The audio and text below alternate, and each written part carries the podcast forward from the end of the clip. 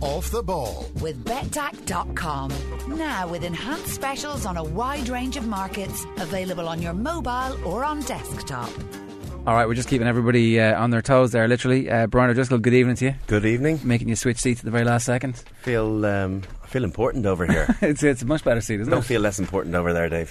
Well, I feel a lot less important because I was the one who kicked out of my seat. But anyway, look, I won't hold it against you. Uh, also, with us is Fergus McFadden. Fergus, how you doing? Yeah, good. Thanks. You should be uh, preparing for the opening weekend of the Champions Cup. Instead, you're talking nonsense to us. Yeah, it's uh, not a great substitute, but yeah, I, I, I tore my quad quite badly um, against Cardiff in the last game I played, so I'm going to be out for quite a while now. So uh, it's pretty disappointing. When was that? So that's just a couple of weeks ago. Yeah, a couple of weeks ago against Cardiff away. So um, yeah, the level of the injury isn't ideal because um, it's quite an unusual one, uh, and an unusual muscle to tear that badly as well. So it'll probably be after Christmas. I'll be looking at. So it's a long time. Not going to lie, don't know where your quad is. No, It's in your leg. opposite, like- opposite use your for hamstring. squats. You know your hamstring, right? Yeah, yeah. Yeah. So the other the one, front. the one that works in in collaboration with with that. It's the one that looks kind of weird at the front. The- Yeah, the whole lot. well, it's actually there's a couple of different components to your quad, but um, yeah, it's a bad. I never did one, but they they can be tricky to fix as Yeah. you know as it certainly sounds. Yeah, so just need to try and get it right. It's it's as you said, you don't know what the quad is, but it's it's a small muscle in the quad called the rectus femoris. So, um, yeah, it's an unusual one to um, to tear, but it's it's it's one that's used a lot for kicking and sprinting. So Yeah. uh, pretty relevant for me in the back three. and explosive to. Yeah, Yeah. kind of explosive movements, jumping, sprinting. So, how do they fix it? Do you get surgery? Uh, they talked about getting surgery, but they've decided uh, against that. So um, it'll just be rehab, basically rehabilitation for a couple of months, and just erring on the side of caution because you don't want to do it again. I suppose. Yeah. Are you a, a good uh, person at doing rehab and being kind of not involved in your day job? At this point, I'm I'm absolutely shocking because I've just been told to recover for ten days, so I'm pulling my hair out a small bit. But um, uh, when I get back into it, I'll be okay. Uh, you know, I'm the type of person like any player. Brian, I'm sure I'll tell you as well that w- when you're in it, you want to be playing every week. You want to be doing every training session. So when you you've got a um, a period where you're going to be out for quite a while, it's there's nothing worse. But um, listen, get back on the horse and I'll come back stronger. There's obviously no good time to pick up a serious injury, but at this time of the year, is it a little easier to take, given that you know, all being well, you'll be back for the business end of the season. You don't want to tear your quad in February and Yeah. uh, miss out on a Pro 12 final or a Champions Cup final. I was thinking that coming in here, and listen, there's no good time for it, but part of me was thinking it kind of couldn't have been at a worse time in a way because just before Munster, just before the first Europeans, uh, just before like the shop window opens for Joe Schmidt to look at players before November, um, and yeah, fair enough. I, I agree with you that uh, at least it's not the the business end of the season where we're, we're fighting for trophies. So I'm just hoping to be back in the mix Mm. before that. Um, do you remember his Ireland debut? Yeah. We, we were thinking about this a little bit earlier on. I, I remember denying him a try. Is that what? Did I, did I get in yeah, there? yeah, yeah, yeah. Yeah. I would have scored the if I was first- Devin Toner, but it was the fact that the passes are in five metres over my head. We were just, looking you up. know, soft. You, you listen, ease you into it. You don't want to lose your head too early. You know, get on the score sheet. Um, just think, to- you're, think you're all that. To paint the picture here, we're we're playing awful uh, against Italy, Italy, in Rome. yeah, Yeah. over there. This misplaced pass could have cost us a, a victory in Rome. That's how serious it was. There's Yeah. some people in the uh, in in the crowd that were lucky to get away with their lives. Like, I nearly actually took out a I think an old of- woman actually suffered concussion like off the row, back row two. People might remember it's the game that O'Gara comes off the bench and kicks a drop goal and is like, "Screw it you, that game, yeah? yeah, yeah, yeah. So it was that I didn't, close. I didn't think it was that bad. Yeah, Yeah. and that was early on, and you know, again, it, it changes the, the context of the game. If you get an early score against them over there, just settles you. And but no, Yeah, it turned into a bit of a dogfight. Thankfully, Rog came on and knocked it over anyway. So I got one the follow. Got to try the following week, so I won't hold it did against I have you. a hand in that? Could have had a pick and go in there somewhere before. I actually went over for pick and go. So beautiful you, were, try. you handed me Beautiful off try. on the pick and go. That was the thing. We used to we used to fight one another in there. You got to like six inches out. You, you Yeah. could guarantee there was fourteen and thirteen with their, their heads sniffing out an easy one. holding the width nicely. Do you say it to him afterwards, gonna or does he apologise, or what way does that work in the dressing room, or immediately after you're making your debut. You're like, hang on a second here. Well, actually, the first cap generally has to do something. at the dinner afterwards with the Italians, uh, Drico went up and you know he said this and that. Thanks to you know the, the people for the referees for officiating. Thanks to the Italian rugby union, uh, all the rest. And at the end, he was nice enough to go, "Oh, we have a first cap today, Fergus McFadden. So we'd like him to come up and uh, say a few words," which he told me nothing about. but um, before he did that, he said, "I'd just like to say sorry for." Uh, for denying him his, his first uh, test try, so yeah, he did. He did acknowledge it, of course. Uh, how are you getting on at the moment, anyway? Because uh, this is a period of your career where you, we were talking the, the shop window where you want to be playing and you feel like you should actually be first choice.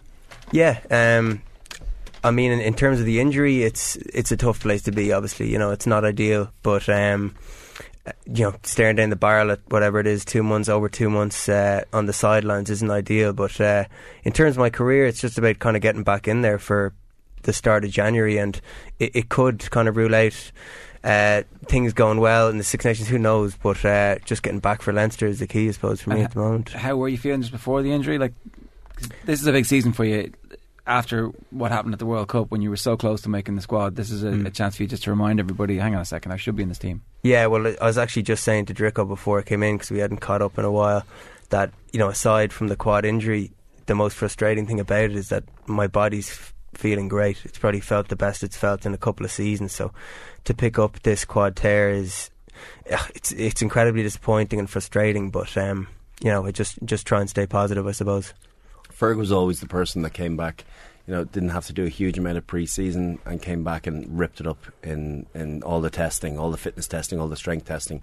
I can only imagine the condition he came back because I heard you were doing, uh, you were in, in, Thailand doing some kickboxing, went on a course for during your holidays. So um, I, I, can only imagine you look in, in, great shape, and I can only add to the frustration when you're when you are feeling physically in the, in top condition. If you, you've worked really hard to then get stuck struck down by these injuries, I suppose it's all about just not losing your head and, and maintaining focus focus for when you do get back. Yeah, of course, of course. Yeah, and I, I was um, a lot stricter on myself in the off season this year, um, just doing a bit of training. And yeah, I did a, a like kind of like a week's um, camp of uh, like Muay Thai kickboxing in Thailand. So don't mess with me. Don't say anything uh, annoying. But uh, yeah, that was that was a cool experience over there, um, and just good to keep in shape. Sometimes you see in the off season you know you get given programs f- from the lads to keep going, but they're generally ones you've been doing all year or yeah. running sessions on your own. So it's nice to have something that's a little bit different because uh, you know if you're doing the same stuff all year round, just to keep it fresh, I suppose. How how do you end up on a kick? Muay Thai kickboxing course. Like, how do you pick it? Are you into martial arts already? Uh, no, I'm not. I, I would watch a, a, bit of it, like, but I'm, I'm, yeah. I'm certainly no Conor McGregor. Um, I just over there, the, the gyms and stuff weren't great. So uh, we're staying on, on, on one island for over a week, and I was like, it could be a great thing to do. So I did it one on one with the guy. Nothing too like there was no fighting was involved. head? No, no, no, no, no, no. Just like kind of like a, almost like an, an, a super intense boxing fitness session that you would have done, Drico, as mm. well. Um, you still do some stuff like that, don't you? Small bit, badly, badly. Not, yeah. I, I, can't get to that, that pain barrier anymore. This could that, be a bit of a bout at this stage. definitely not, definitely not. I, have seen uh, we, have we've, we've had our own tussles, and I, am going I'm gonna, I'm gonna leave it. No, no, no, out the pitch once oh, or yeah? twice. Yeah, yeah, When when red mist has descended. The, the two, the pair of you. Yeah, yeah, really? yeah, yeah, yeah. We had one or two. Um, when moments training pitch. Well, not that long ago. Six not weeks ago. ago. I think we, yeah. we, were both, we were both pretty fi- you know, fiery uh, characters during um, this usually happened during pre-season and during fitness sessions when you're exhausted and then someone you know blocks someone or you know, then you warn one another and then I, I, actually it was sort of a cheap shot I, I threw it for that I, I, warned him and then still threw the dig without actually yeah. giving him an opportunity and there was only one there was only one dig involved uh, so this anyway. is pre-season and you're throwing punches at your fellow Leinster colleagues. Yeah, yeah, but that's you know I think it's it's for me that's a little bit of the ambition too as well that you you know you if you're willing to throw a dig at your own teammates you know you'll be willing to get stuck into the opposition I'm I'm not all for for fighting but I think it shows the desire within the individual I think that's why you talk you, you see a lot of players talking about the rows and the confrontations that happen at training and how they see them often in a positive light mm. because it means that you are you you wanted an awful lot. You, you wouldn't fight someone if you didn't really want to get better and improve, or you didn't feel as though you had you know a reason to to to get your frustrations across. So that came up obviously this week with the extracts from Paul O'Connell's book, where he talks about being in a, a row in 2007 with one of the Ulster lads who I think Yeah. gets knocked out. Yeah, And uh, I don't know if this is in the book, but one of the things was that nobody really felt like everything was going very well because none of the Ulster lads immediately jumped in and punched the head off Paul O'Connell. There was a sense of like he was allowed to get away with it. I, w- I was in that ruck, and I so I saw it quite well. And Coldy was lying all over a ruck ball, and he was probably, you know, he was probably told to go and, and kill ball, but um, I remember. You know, it was just one ruck too many, and Paulie just hit him with a pretty clean shot, and he he got very unlucky with it because it was so clean. But yeah, it just shows how um, how how dangerous it can be. And afterwards, is there silence and Yeah, as opposed to yeah, but you rushing in and well, going, no.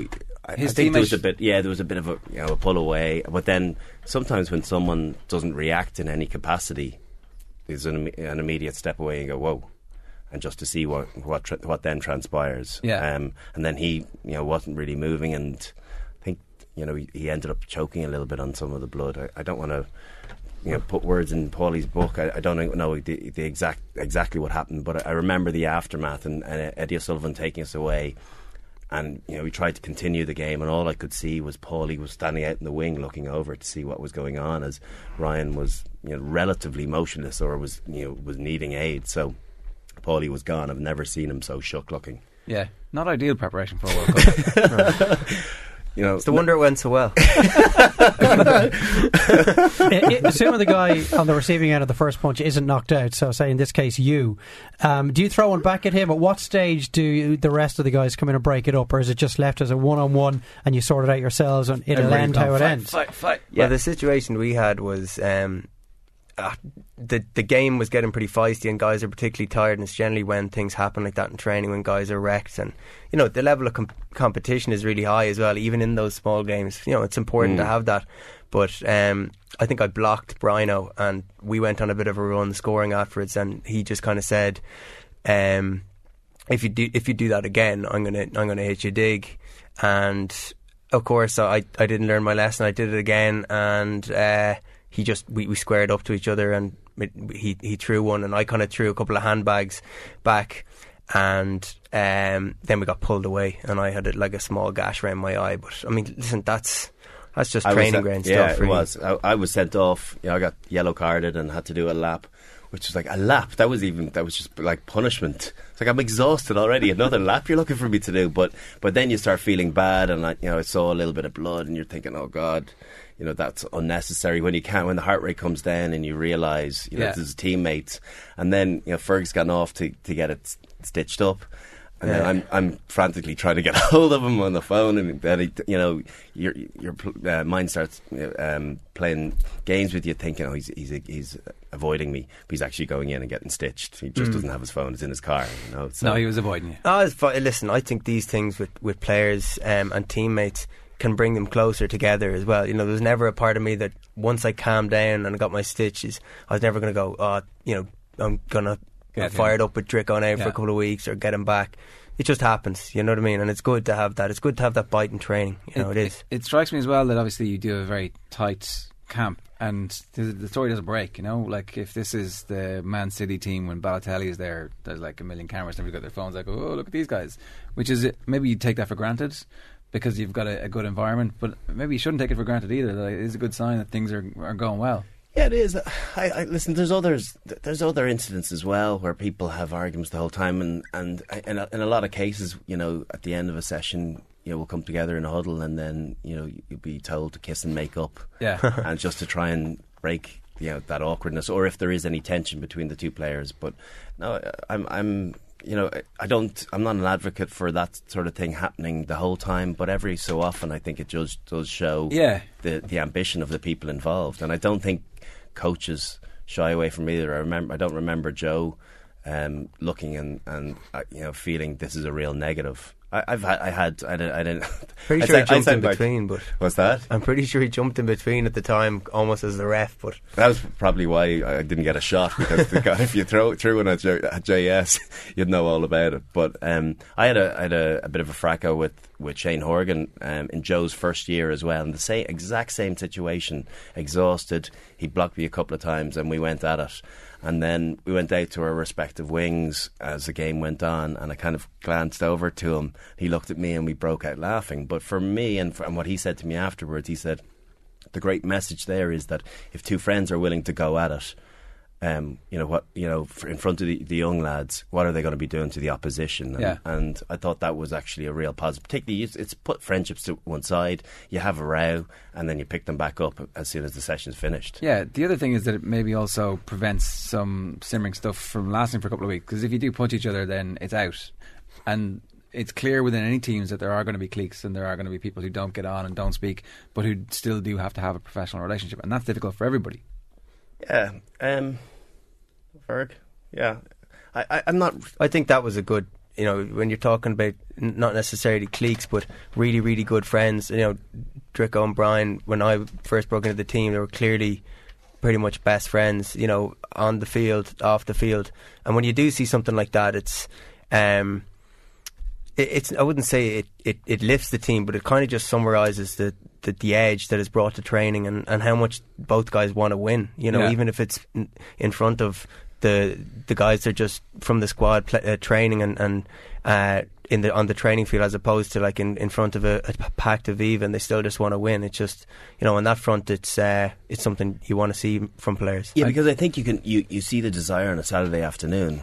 It's just people don't see what goes on at training, all the effort that goes into it, and then if you're showing it there, it's going to be easy to implement that when you got a jersey on Yeah. and you got you know 30, 40,000 people cheering you on. That's easy. So if you can if you can contain it to a certain degree at training and then implement that come game day, you're in great shape. Yeah, you can't just fake it at the weekend because you haven't been doing it during the week. Um, when Johnny Sexton was on last year, he talked about the culture now not being the same as it was uh, when Brian was there before he left the first time. Is that the kind of stuff that maybe he was talking about a little bit? Um, I don't know. I don't know. I think there's still a little bit of it. Uh, maybe doesn't get to the level of that where someone gets split open, and certainly not. I've never seen anything, particularly not in the last couple of years, where um, someone has almost been choking on their own blood or knocked out like like Ryan Caldwell. So um, maybe it has changed on that front, but there's still edge in training, and um, Johnny would be the first to say himself he's one of the people bringing it. But Yeah. the reason he's bringing it is because he desperately wants to win, and he's willing to put those relationships aside, whether it's training or playing, to get the best out of himself and best out of everyone around him. I think what Johnny was talking about was more a slip in standards rather than that edge at training. Maybe it was a combination of the two, but I just felt he he thought that you know where wanting to be the best, they you know the, an element of a comfort zone had maybe just crept in a small bit and needed to start challenging people a little bit more. And he was, I think he said it as a you know as a catalyst to to, to go about developing that. Yeah. Is, is there a need to ensure it's not the same guy that's the shouter, the moaner, the, the same guy that's questioning the culture, that's talking about slipping in standards? Because again, when Paulie was talking to Joe earlier in the week, he can recall the time that he was sort of raging against the slippage in Munster after all these great names had stepped away and they were routinely contesting Heineken Cup finals. And he would bring that home with him at night thinking, again, it was me today that was like laying into maybe a more inexperienced member of the squad, and am I coming across as a guy just that's intolerant, that's not able to maybe understand better some of the guys that are around me, and maybe that's a, a box that Johnny would be wary of falling into. Yeah, I, I think I, I saw bits and bobs from what, for instance, say Paulie said in that interview, and one thing he did say was about barking at you know in the last few years, the last few years of his career in, in Munster was that, you know, um, looking back is, is often something you do with rose tinted glasses on, particularly when there's a when there's a bit of a successful period. And as much as I think we we really got things right in the squad, I was involved in the squad, I didn't play in the final there or anything. But in 2009, for instance, when we won the Heineken Cup for the first time. You could look back and go, oh, our standards were amazing, and find the culture was going in the right place. But these days, the standards are much better. Mm, So yeah, you know, are. and they are. You know, Yeah. they're on, they're better. As, like the group of, of guys as a whole are better professionals, and, and the margins have closed. So, um, I'm sure it's just something for the likes of a Paulie in that situation when things aren't going right. You start to pick on small things. You know, success can often be the biggest bear on where the standards are at, and um, I mean that's that's a good example for me anyway. I think. A couple of quick texts. Did Fergus appreciate Brian's ambition when Drico's ambition landed on his chin? Asks Ryan. Tell Ferguson Draco to come down to Dublin Thai Boxing for a session anytime, free of charge, says Darren from Dublin Thai Boxing, who's just got a, a nice plug. Uh, Drico does a bit of amateur boxing too, right? Just ask Austin Healey, says Les. Uh, when you said you were doing, you do boxing, still do? No, I, I like I try and one of the one of the um, Leinster academy coaches um, does a bit of one-on-one stuff with me. It, it, was it was weekly for a while. It's become kind of more monthly Yeah. recently, but it, I wanted to do some form of fitness where I might enjoy it. I always enjoyed boxing sessions. I always found them difficult. So um, yeah, I go down the end of my road every you know every so every few weeks on a Saturday morning, and we do some boxing and do some running. And does he punch you in the head? Yeah, I got some shots. Yeah, Yeah. I got a I got a stinger there a few a couple of months ago. It was the first time that I felt that you know tasting your fillings. Yeah. and I had my gum shield in, and uh, I That one was for whoa, me. I didn't. I didn't. it's like whoa, uh, and it was it was nice to feel alive again. But then a little bit of me too was like, I don't know if I've missed this feeling too. I couldn't actually quite was about to decipher whether you it was good or bad. When you last took a punch, so it was that recent. Yeah, it was. Yeah, it was. I think you know I, I'd caught him with a, a shot, and he was he only throws half punches at me, but I'm you know I'm not going full bore, but I'm trying to trying to land something. But then I, I did clip him with one. I got a bit a, a bit aggressive, and then I think this I walked into one of his, and I had to, I took a knee. It was, it was right. eno- yeah, it was. It was enough to, to, to shake me anyway, but it was good. It, it did. It felt, it felt me, made me feel alive. alive. again. Yeah, it. I'm alive. No more, no more punches to the head, please. All right, on that note, we're going to take a quick break. We'll talk about the uh, weekend's Champions Cup games right after these. Off the ball with betdac.com for great exchange back and lay prices on every sporting event.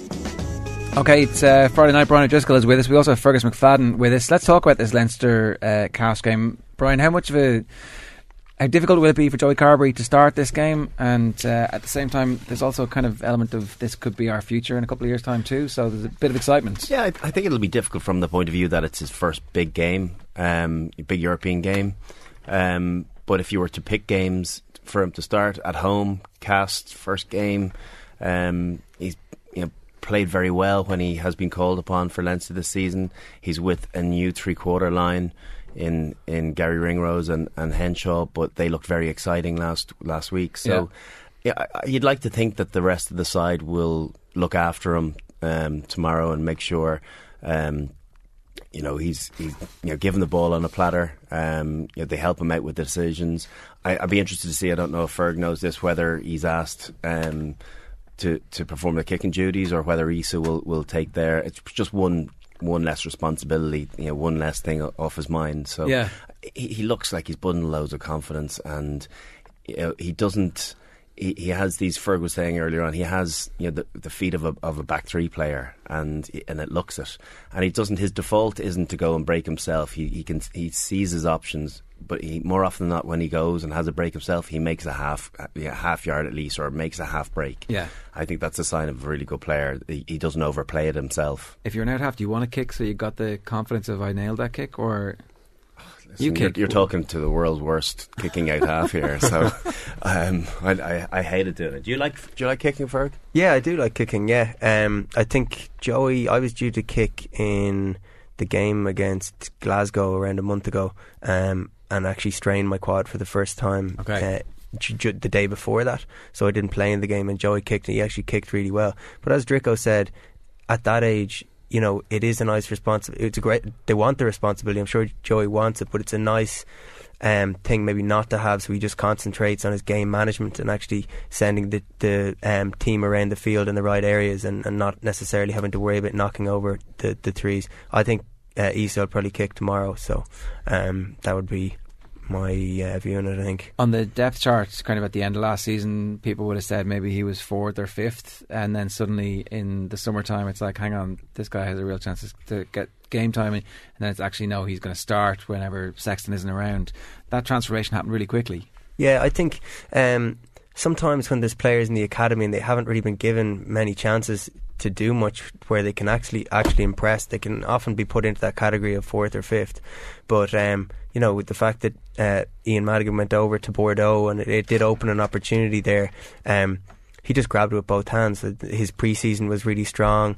Uh, he played in a few of those warm up games and played really well, and just fought his way into um, probably the, you know the the number two slot for for um, the out half jersey this year. And uh, you know, I'm really excited for him. He's a really nice young fella, and um, you know, I think he'll go really well tomorrow. Yeah, that uh, Henshaw Ringrose partnership is very exciting. Incredibly exciting. Yeah, I didn't I didn't see the Munster game live, so I watched it back a couple of times during the week, and um, yeah, I, I, think they've you know defensively they'll get considerably better. I thought they played a bit too tight to one another. It probably wasn't that element of understanding or maybe the communication that you'd expect from uh, from players that have played alongside one another a, a lot. Um, and Gary, I think, probably plays a bit tighter. I, I think all early uh, outside centres, young outside centres, do play a bit tighter because they back their their, their pace to get themselves on the outside um, to get out of trouble. Um, but just looking at Robbie's performance in the first half, uh, or in the in, in, the whole game, you know what an engine he has on yeah. him. Even making, you know, so Gordon D'Arcy made reference to it. You know that kick and chase for uh, Gibson Park's try.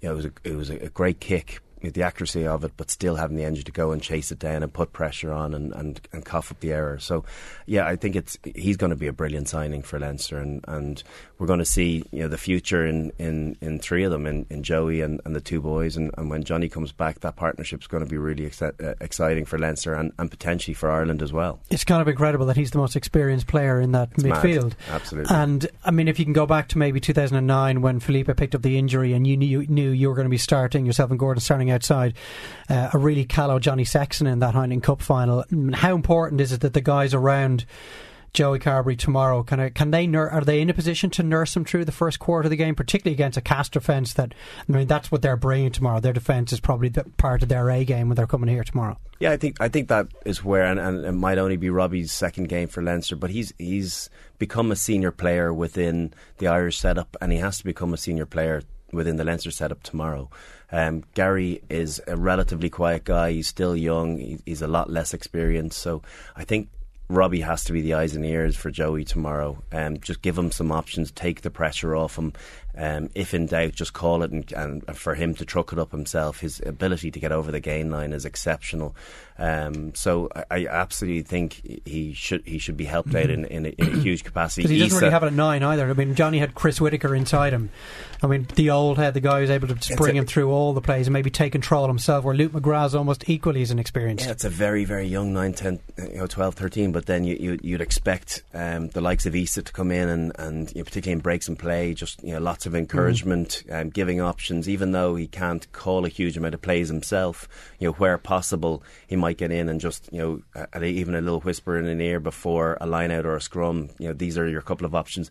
Players now know, you know, the, more often than not, teams will have a play sheet and they'll, they'll, they'll strip it right down, and you'll know um, you know, if it's a, a, midfield or if, if it's a left hand scrum uh, between the halfway and the 22, you'll know that you have two scrums that you've practiced, two scrum plays you've practiced during the week. So it's one, one or other.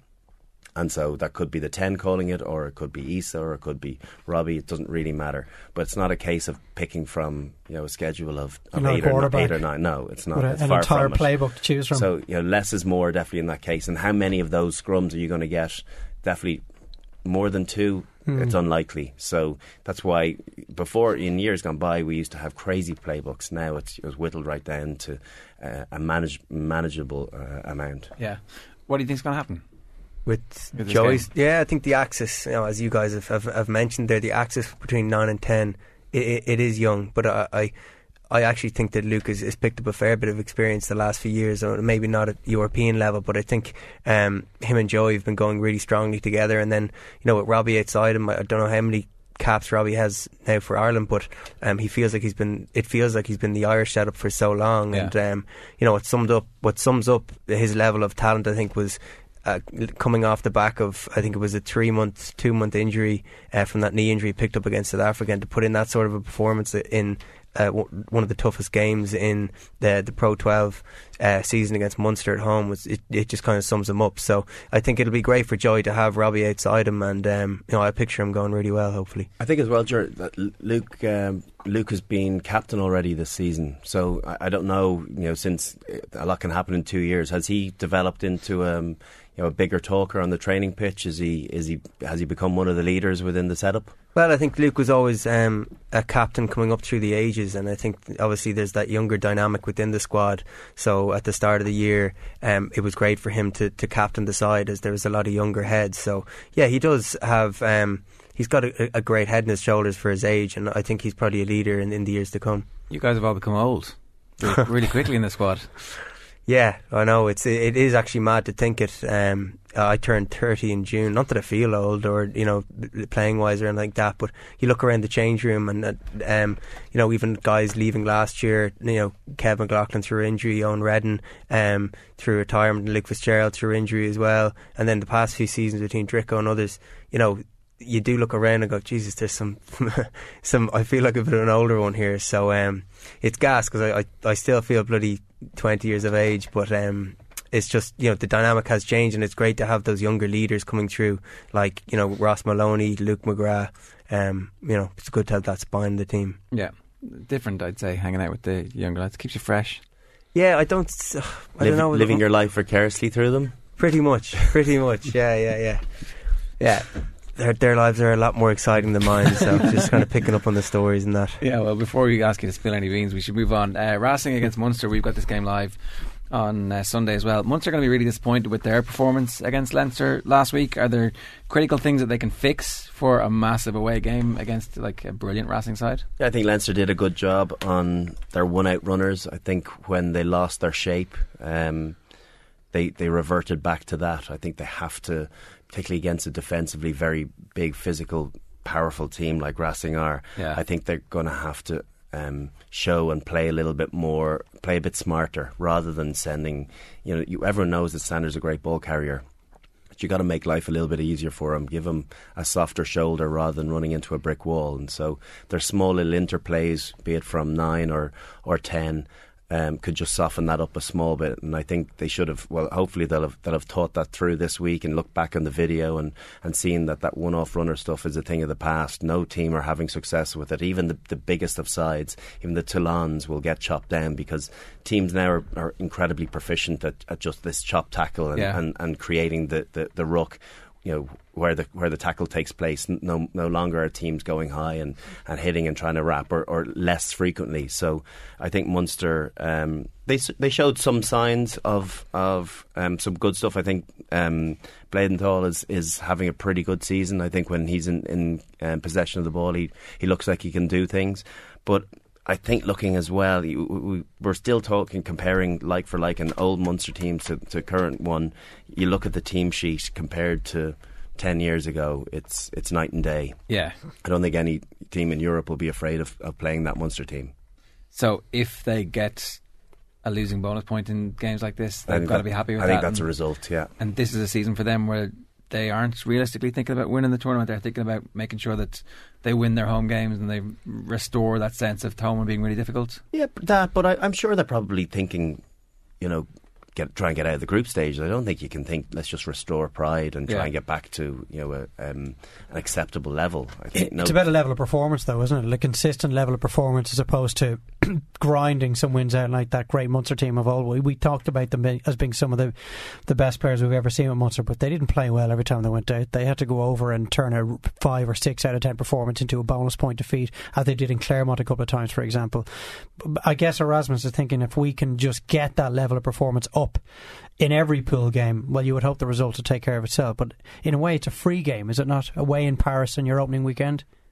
Like compared to say Leinster Castres, I mean, if Leinster lose tomorrow, they're out. Yeah, ma- massive pressure. Um, I, I, would say um, it is a nice game. In in some respects, it's a nice game if it goes all right. You know, if if they come back having been you know, thumped by mm, 30 yeah. points, that has a, a, a, a huge psychological effect uh, on on your following week's performance. So um, yeah, you can look at it lots of different ways, but I, I, I think they'll. I think they might struggle a small bit because I I just don't feel that they have. They pack the power that you know the losing finalists you know are, are going to throw at them uh, this week. And if they if they can get a losing bonus point, I think that would be a, a really good performance and a good result. When you saw the harassing story during the week about the three lads and their absent TUEs and the cortisone, what were you thinking? I, I thought there must have been an error of some uh, of, of some sort. I, I, I don't know Imhoff, but I, I've, I've met Rokocoko and I know Dan Carter, and it just doesn't it, it, that doesn't seem right that those guys could find themselves implicated in a in a capacity like that where they are guilty. It, that was my initial feeling. If if that is the case, and I, I hope it is, if it's if it's messy paperwork, well. I don't know who gets the slap on the wrist there. It's, um, but I, I, I don't think anything is going to come it personally. But we'll have to wait and see. And what do you think generally of the use of cortisone in rugby to get players to be able to play? It's been used for years and years, and while it's while it's there, players are going to, to use it. I was listening to Donncha O'Callaghan, was it yesterday? Yeah, yeah. Um, and he, he made some really good points, but you have to remember that this is this is a living for people, and they will do whatever it takes to get out on the pitch because sometimes um, games are grouped together where you know if you play five of the six pool matches in Europe, you get a bonus, and if you're on four and you need a shot to to get you out on the pitch, you're going to take it because Yeah. it could be worth X thousand to you, and that's just that's the reality of the game. Is it a matter like is this just something that you do as a it's, as part of your profession? You take cortisone shots, you get them. I like I, I have had them. I have had a couple in my time um, prior to getting ner- uh, neck surgery. Yeah. Um, just to try and re- reduce the inflammation on my disc. Um, but I actually, when all this came up, I went back and had a look to make sure, you know, to make sure I, I knew my um, I knew my stuff, and it was, I suppose, it's it's a relief when you realise that it then culminated in surgery, and it wasn't Yeah. because I had hay fever or you know. Asthma. It was for real. Exactly. Yeah. Uh, all right. Look, we're out of time. Um, you expect Leinster to win this weekend? Do they need to get a bonus point, or is that nonsense to be thinking like that too early? I don't think they need uh, a bonus point. I think that the key is in these first European games is uh, a victory is, is the main thing. I think if we can, I think if we play well enough, we can get a bonus point. Um, I think Castres have been mixed so far. I think we're coming into a real good vein of form, particularly after that Munster performance last week, home in the RDS. Um, you know, in a way, it could be lift guys around Joey for his first start in Europe. So, um, you know, I think it'll be a win. But if we get a bonus point, that'll be, you know, that'll be great. Fergus, great stuff. Best uh, luck with the rehabilitation. Thanks very much for coming Thanks into us very tonight. much. Cheers. Brian, great stuff. Thanks very much. We'll see you again in a couple of weeks' time. We're heading towards the uh, the games in Chicago. We've got these two, and then we'll have a good time. Five three one six is the text number. If you want to get in touch with us here, you can uh, tweet us at off the ball. Up next, crappy quiz, some juicy best bits, and Friday night racing with Donn McClean. Moving Ireland's dial. Call Newstalk on 1890 453 106.